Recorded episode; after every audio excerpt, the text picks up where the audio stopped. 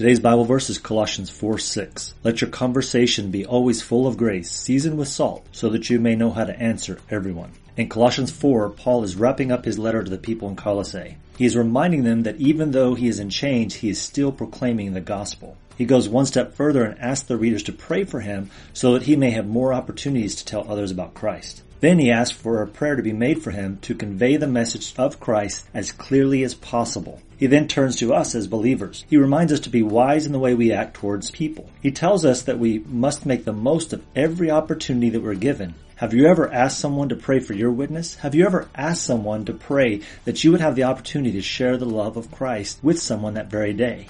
That's exactly what Paul does. Paul's reminding us that no matter what our circumstances, God can still use us. Here Paul is chained up and he's still looking for ways to proclaim the gospel. It's a great attitude that all of us could learn to put into practice. We live nice lives compared to what Paul is going through, so it is wise to listen to what he has to say. He tells us to make sure our conversations are full of grace. Think about that for a moment. Do people hear you complaining about politics, news, or whatever, or do they hear your words showering grace? Words are powerful. The way we talk to ourselves, the way we talk to others, shows our character. When our words are full of grace, love, and kindness, we show that we have a confidence that surpasses understanding. Paul compares our words to salt. Salt adds flavor and brings out the true essence of taste. We are to bring out the true essence of others. We are to sprinkle them with grace so that they may see our Father in heaven and believe. In this world of hate and hurt, we need more people having conversations full of love. We need to use words that build people up and bring people together. The Bible is a book of unity. If people truly understand the power they hold in their hands each time they read God's Word, they would have conversations that bring people to redemption. We live in a fallen world and people are hurting. They want healing, but they don't know how to ask for it. They have a God-shaped hole and they're waiting for someone to show them what fits. Use your words wisely and show them the way. Let your conversation be always full of grace, seasoned with salt, so that you may know how to answer everyone. Colossians four six.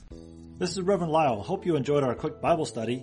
Remember to be blessed and be a blessing. If you want more ways to grow your faith and grow your business, visit Christian Business Revolution dot com, where you'll find articles, trainings, products, and coaching for the Christian entrepreneur. Go to Christian Business Revolution dot com.